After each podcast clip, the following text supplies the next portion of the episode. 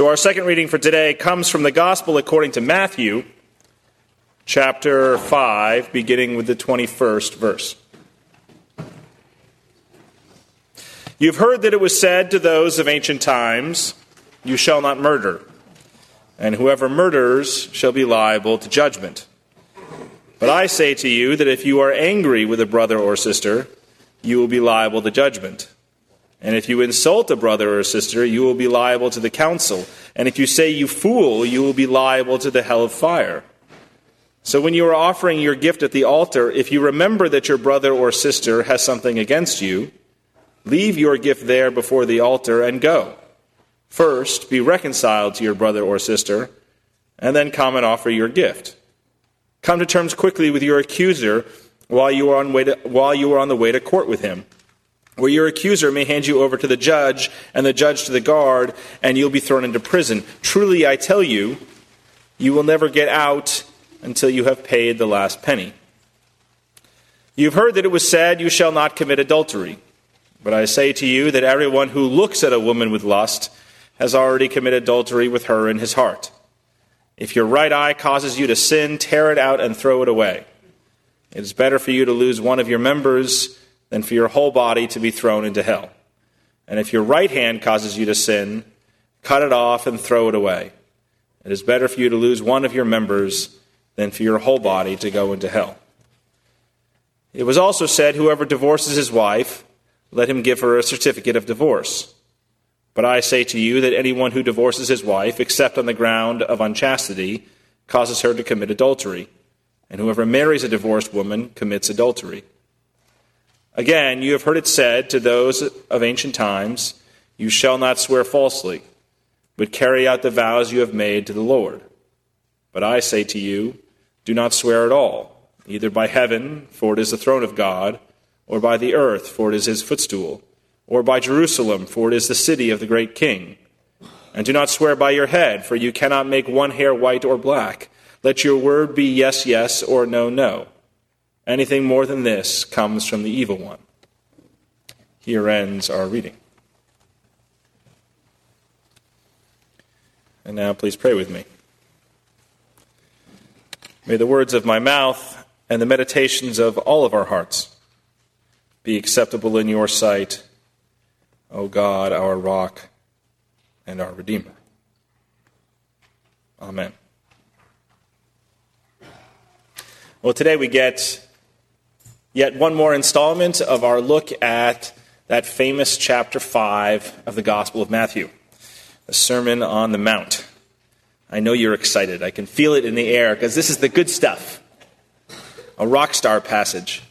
It's like that movie Almost Famous, where we get to tag along as Jesus, the rock star, and his groupies. Now, it's true, you could be sleeping in this morning. You could be watching some Sunday news program. But who honestly these days wants to actually watch the news? I mean, do you really need to hear more about the hysteria over coronavirus? Especially since here we get the Sermon on the Mount. I think we need to cue the deacons to play ACDC Back in Black or some other pump up song in the sound system. You've heard it said to those of ancient times that going to church was boring, but I say to you, church is awesome. You've heard it said to those of ancient times that Boston is the hub of the universe, but I say to you that Houston is also pretty darn cool. Today we get to consider this famous set of the so called antitheses. Jesus compares what the law of old says to what he is saying now. He famously updates the law for Christians and lays out a new ethic. How exciting! This passage is the preeminent passage that considers Jesus' relationship to the Mosaic Law. It's a crucial passage in our understanding of Christianity and its relationship with Judaism. It's an important topic, and for a whole, and for a whole host of reasons, it also is one that is fraught with difficulties. Whether you realize it or not, we're entering a minefield here now. At first glance, these lines from Matthew 5 would hardly seem like an epic minefield. But it is the implication of these lines and the way they, and the way they have constructed the relationship between Christianity and Judaism that makes them so potentially problematic. The implication of these verses is that Jesus and his teachings supersede the Mosaic law. You have the old dispensation of Judaism, and then the new and improved dispensation of Christianity. The Old Covenant or Old Testament of the Hebrew Bible, and now the New Covenant or the New Testament for Christians and the whole of the world. Can you see any potential issues lurking there? Think back to the Protestant Reformation. Now, for some of you, I know that was before you were born. Think back to that time 500 years ago. The catalyst of the Reformation was, of course, that great Christian theologian, Martin Luther. If you know anything about Luther's theology, you know that the key distinction he made was between the law and the gospel. You had the law, made first by those legalistic Jews, represented the, by the New Testament depiction of the Pharisees, and then you had the glorious gospel of Jesus, which set everyone free from bondage. The vengeful God of the Old Testament was replaced by the loving God of the New. Sound familiar? Luther lays this out most, most clearly in his famous essay on Christian freedom, which he wrote in 1521. Luther compares the strict, outdated legalism of the Jews with the ossified Christian legalism of the Roman Catholic Church of his day. There is, of course, one small, tiny little problem with Luther and his theology. It was rife with anti Semitism. Luther was one of the great anti Semites of the Western tradition. His writings, and particularly the writings that he penned later in his life, and I'm not joking here, were regularly used by Adolf Hitler and the Third Reich to justify not just legal discrimination against Jews in Germany, but also the Holocaust itself. You can draw a direct line between Martin Luther and his writings and Auschwitz. And was founded on this doctrine of supersessionism, that the gospel supersedes the outdated Mosaic law. If you spend any time reading the great German biblical scholars of the late 19th and early 20th centuries, their writings and their theories are littered with anti Semitic tropes. Here's one example. When scholars have wrestled with Jesus' relationship to the Mosaic Law, they have cited this very passage, among others, to show that Jesus embraced the moral law of the Torah while ditching the cultic law. I'm not sure if you've heard that one before. Jesus lifted up the great moral truths of Judaism while rejecting the outdated temple cult and its associated rituals. But this line of reasoning, while tempting for Christians to embrace, is anachronistic and doesn't actually reflect any of the evidence we have. No Jew of the first century would see, would see a distinction between the cultic laws or the dietary laws and the moral laws of the Hebrew Bible. They were all one and the same, they were all Torah. The distinction that is made between the moral and cultic law is a contemporary one, and one that likely would have made very little sense to a Jew in the first century, regardless of how they might have felt about the bureaucracy of the temple or how the temple might have been, might, might have been being abused. When Jesus cleared the money changers from the courtyard of the temple, he was not rejecting the temple itself. He was rejecting how the temple cult was being used to profit off pilgrims from other lands, most of whom had sacrificed a lot to be there. When Jesus said the temple would be torn down, he was either predicting correctly that the Romans would destroy the temple or encouraging new interpretations of what the temple might mean for his age. The book of Acts tells us that Jesus' early followers, they continued to go to the temple and worship at the temple after Jesus' death and resurrection. If they rejected the temple cult altogether, they would not have done that. A similar thing could be said about the Mosaic Law. It's often said that Jesus undermined the law or dismissed its importance after its appearing. We hear this type of reasoning all the time. The law doesn't apply to Christians, and as evidence, people cite Jesus' disputes with the Pharisees and uh, uh, Pharisees and others over the Sabbath, dietary laws, among other things. But against this logic, you have to realize that the single most important dispute of the early church after Jesus died was over the law and the keeping of the law. Paul's letter and the book of Acts are explicit about how intense this debate over the law was. If Jesus had rejected the law, there would, have, there would not have been grounds for this epic early church dispute. Think about that. The early church was torn over one issue more than anything else the meaning of the law. How would that have happened if Jesus and his teachings had superseded the Mosaic law. No, the issue was that those who were becoming followers of Jesus after his death were Gentiles. And the early church had to figure out whether it was possible to be a follower of Jesus and not keep the Mosaic law. The law was seen as a good thing. The question is whether it had to be followed by everyone, and if so, what that might look like. This trap of biblical scholars dismissing the importance of the law even applies to liberal biblical scholars today. This past week, I was reading John Meier's monumental study of Jesus in the Mosaic Law. In one choice passage, Meier unloads on his fellow biblical scholars who are in the Jesus Seminar. The Jesus Seminar were those folks who reopened the quest for the historical Jesus in the 1980s. Meier points out how these scholars claim to respect Jesus' Judaism, and then they turn around and they label him as a teacher of wisdom or a traveling cynic. As Meier demonstrates, the picture of Jesus that emerges from the Jesus Seminar is more focused on creating a palatable Jesus for good liberals in the late 20th century than on being true to Jesus' Judaism. All good food for thought, especially as we consider this passage for today. So, as I said, the stakes are high when we look at Matthew chapter 5, verses 21 to 37. What are we supposed to do with these iconic lines? How do we not fall into the trap that leads to an implicit anti Semitism? The first thing we have to do is recognize that these verses are the work of the evangelist Matthew. Matthew wrote these lines. They, they did not come straight from the mouth of Jesus. We already know that Matthew almost certainly composed his gospel using the Gospel of Mark and a list of Jesus' sayings, commonly referred to as Q. Unlike Luke, unlike Luke, who uses those same sources, Matthew arranges the teachings of Jesus into five distinct speeches, the Sermon on the Mount being the most famous of which. And in particular, the phrasing that Matthew uses, you've heard that it was said to those of ancient times, is a Matthean construction. That phrasing comes up nowhere else, even when Luke uses similar passages. And while those lines might not make sense coming from the mouth of Jesus, they actually make quite a bit of sense coming from the pen of Matthew, at least as much as scholars can reconstruct the historical situation that led to the writing of the Gospel of Matthew. Unlike other Gospels, Matthew is the one that is most steeped in Judaism. When Mark makes certain errors about Palestinian uh, about Jewish practice and Palestinian geography, which he does, Matthew then fixes those errors when he copies those relevant portions in his gospel. He knows a lot more about Judaism than Mark did. Matthew also cites far more passages in the Hebrew Bible than any other evangelist. The vast majority of scholars date the Gospel of Matthew to the mid 80s of the Common Era, or roughly 50 years after Jesus' death. In other words, Matthew was writing at a time after the destruction of the temple by the Romans in the year 70, and at the same time as the rise of what became Rabbinic Judaism. It was around this time when the leaders of this new rabbinic when the leaders of this new rabbinic movement agreed to formally expel Christians from their synagogues and included them on a list on the list of banned people.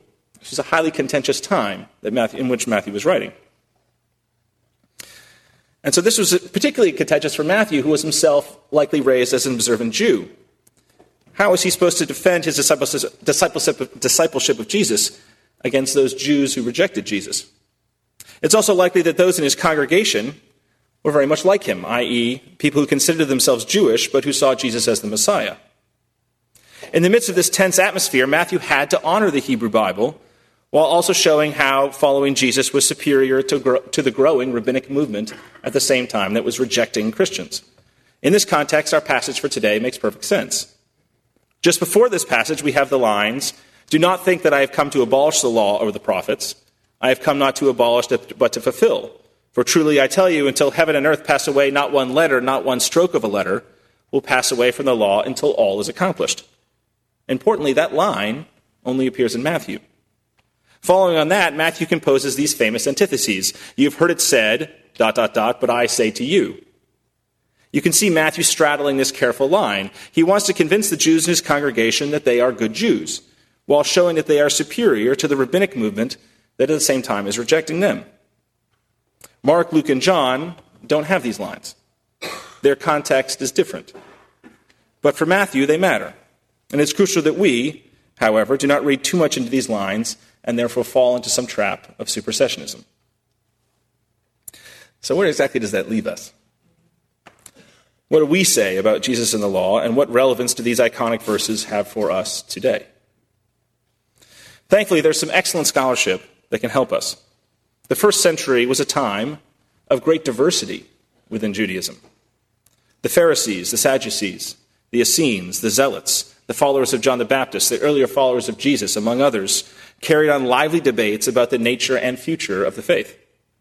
All of these groups honored the importance of the Torah. the first five books of the Bible.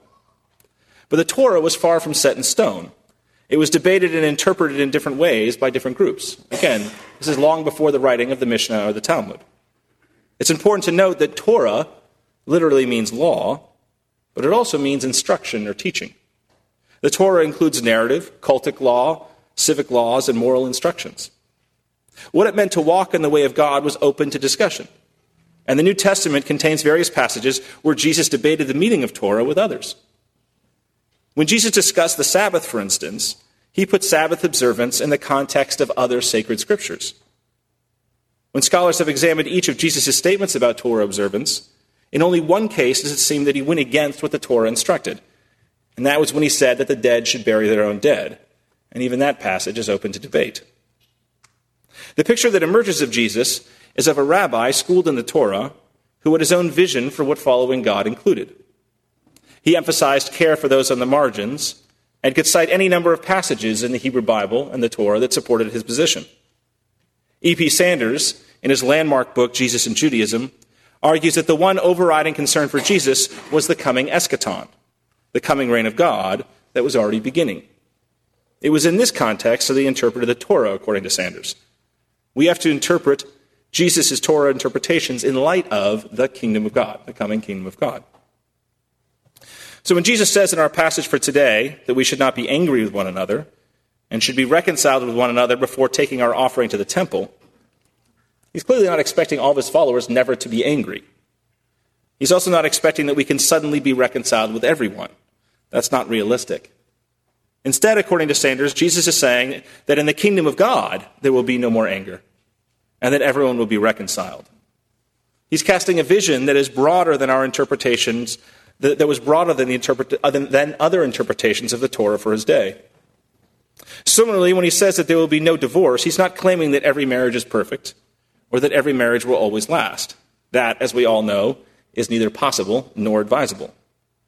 Instead, Jesus is saying that in the reign of God, marriages will be indissoluble, and there won't be any desire to look lustfully outside of a marriage.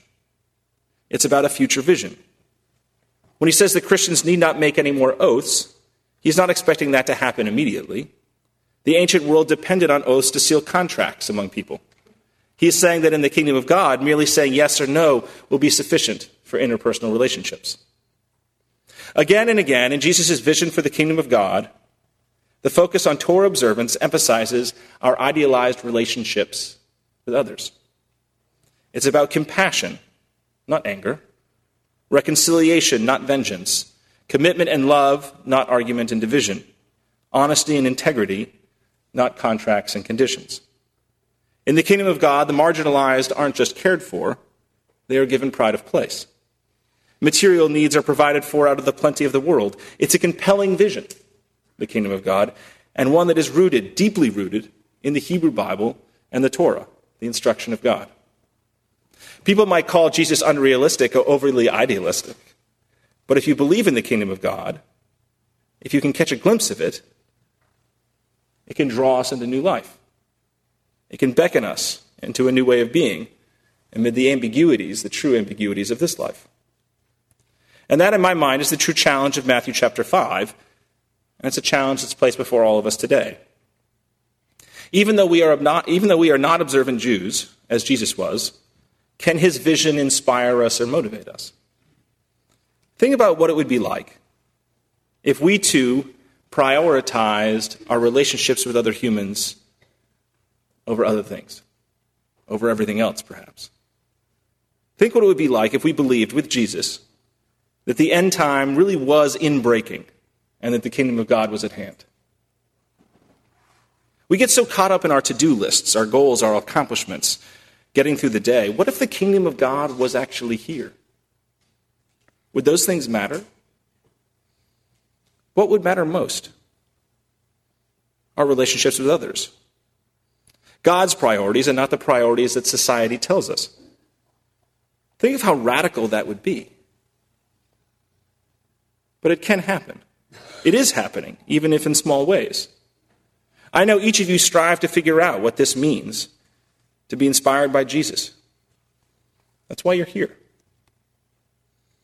There's the father who tries his best to be a father for his son, even though it's anything but easy. Father and son are very different, and the son blames his father for the rejection he feels in society. But the father is willing to put aside his own hopes for his son to make an effort to support him and to learn to love him in new ways. The relationship matters more than societal expectations. Or there's a social worker who spends his days working with very low income population. The work is draining, and friends wonder why he doesn't take a higher paying job, a less stressful job. But there's something about helping people in deep need and seeing that transformation, however small, that keeps him going. In his work, he sees a glimpse of Jesus' vision that matters more than the expectations of society. Or there's the teacher who works in a school where many of the students are undocumented and others have to live below the poverty line. The struggles of teaching in that environment go far beyond the normal ups and downs of teaching life. But there are other options, other opportunities that might pay better, but still there's something about that work, the relationships there, that keep that person there. Jesus' interpretations of God's instructions matter. There's the leader of the nonprofit, who has donors with whom he disagrees on many important issues. He worries about giving up part of himself to keep some of his donors happy, but then there's the transformative work that the nonprofit does to change people's hearts and minds. That work can help bring about Jesus' new reality. There's the mid level executive at an oil company who has qualms about fossil fuels and what they do for the environment, who longs for more meaning in the workplace, but he realizes that every job has trade offs. And he tries his best to be, a coll- to be the best colleague and force for good in the company that he can be. The kingdom of God can start there. I could go on and on. All around us, both here and elsewhere, there are people trying to live into the kingdom of God trying to prioritize relationships over society's goals. People who invest in their intimate relationships, who work to find reconciliation and move beyond anger, who try to be true to their word. This is Matthew chapter 5, verses 21 to 37. They don't do it for the rewards they might find here. They do it because somewhere deep down they feel that this is what, is, this is what it means to walk with God. This is what it means to follow God's instructions, God's Torah as a follower of Jesus. Jesus was a rabbi, he was a good Jew, he was an interpreter of the Torah. Jesus didn't preach that the Torah didn't matter or was superseded. He taught that to follow God's instructions meant to live into the kingdom of God as laid out in the Torah and to prioritize our relationships around us. We hear that message coming to us even beneath the complicated packaging of Matthew 5. And more importantly, we hear it in our hearts. And let us continue to be open to it. And in so doing, let us be inspired by this vision rooted in Judaism. I'm convinced that that's what Jesus would want us to do.